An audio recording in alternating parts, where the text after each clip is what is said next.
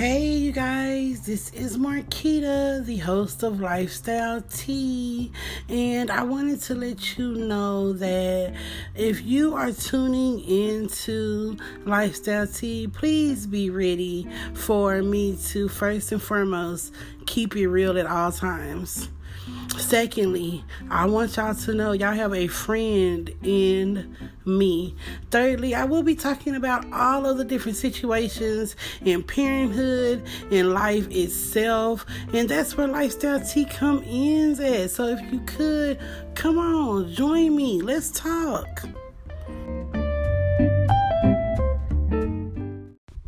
Okay, y'all, and let's jump right into chapter 23. Chapter 23 says, "The monster in your mind, coach your head."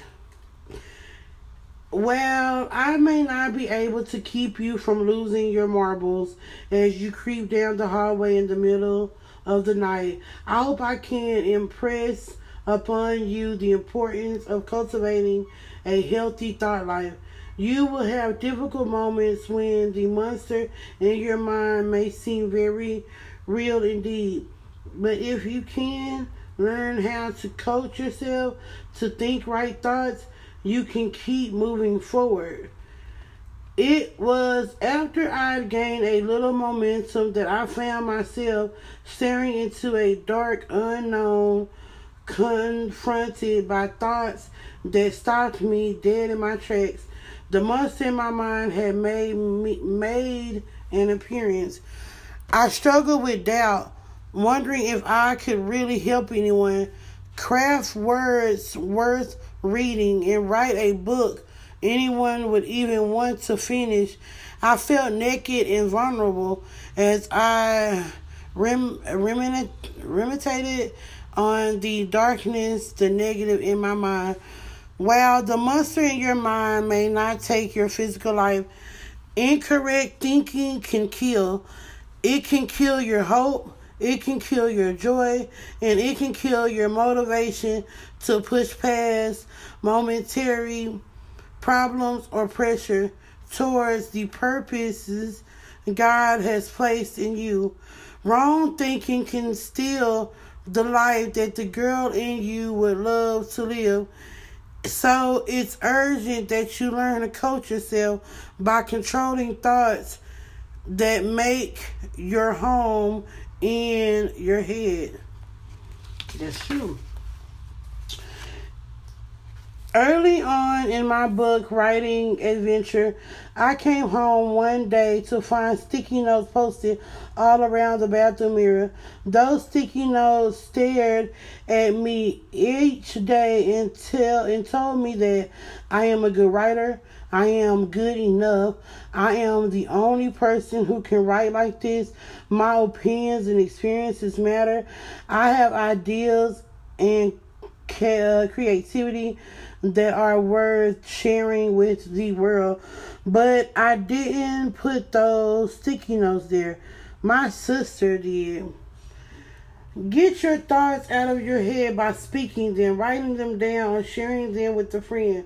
Sometimes as soon as you express what you're thinking, you can recognize the monster in your mind as a guest you were unintentionally been entertaining. Bringing your hidden thoughts out into the open is an excellent way to gain perspective on whether they are real.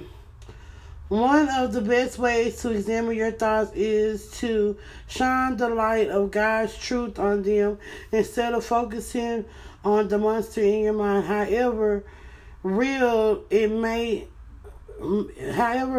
might seem to be at the moment, you are in a fight. We are spiritual beings and we are in a spiritual battle, but God wants you to live fully as a person He designed you to be.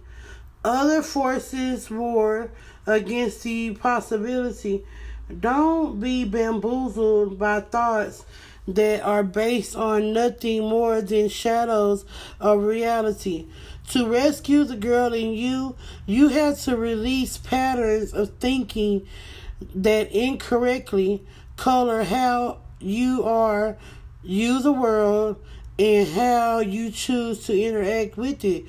Releasing incorrect habits will take work. It won't feel comfortable, and it possibly won't be easy. Rescue efforts rarely are. I feel her on that. I do. Take your thoughts captive. The truth is, you are more than your physical body. You have a unique soul. Remember, God offered you the gift of the Spirit, which allows you to get better on the inside regardless of what is happening on the outside. Here's the truth. According to Second Corinthians 4:16, so we do not lose heart, though our outer self is wasting away, our inner self is being renewed day by day. I love it. When you choose to think right thoughts, you battle against destructive patterns of thinking that threaten to keep the girl in you from engaging in this life. There will be moments when you feel as if you have lost the ability to breathe. There will be times when you don't know what to do. You may find yourself frozen and feel unable to move forward. In those moments, you must choose to encourage yourself. Be your own coach. Learn to recognize the monster in your mind. Take note of destructive thoughts. Then take them captivate by shining on them the light of God's truth. Now, my breakthrough on this chapter is take thoughts that are negative, untrue, and destructive and replace them with thoughts that are affirming, true, and constructive. And that is like super duper true, y'all. So with those two chapters, basically what I wanted to touch bases with was the tongue and how our words can not only damage us as individuals but the people around us. I definitely find myself trying to watch what I say around my kids even when I'm so upset, or watch what I say to myself when I'm upset at myself. I am an overthinker, so I think a lot, and sometimes it may be the littlest things that I blow up. You know, everybody's not perfect, y'all, but I wanted to end the year off, which this Monday will be me ending my year off with my podcast, saying that we have to think positive. We have to speak positive. We can't have nobody speaking negative to us. Y'all, it's all a mind thing, seriously. And to all of my young people out there, they don't think Marquita just talking. No, Marquita's for real.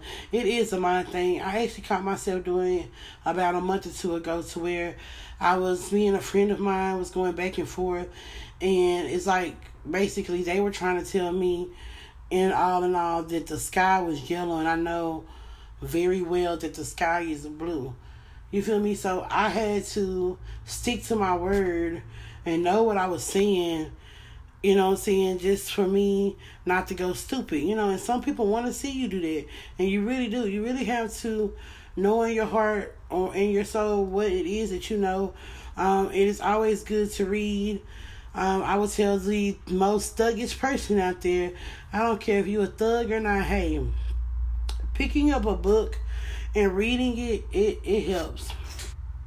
My mom told me that about a year ago, and I'm glad that she refreshed me with the fact that reading is very, very good, and it makes us more intellectual. It makes it better for us to talk. So I think that's awesome. I want you all to know that Lifestyle Tea, we still have our customized items.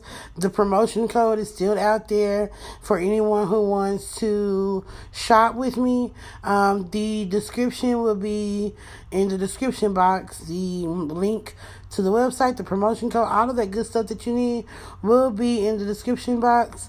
My prices are for the low. We have the shirts going, starting at $12. We also have the mask.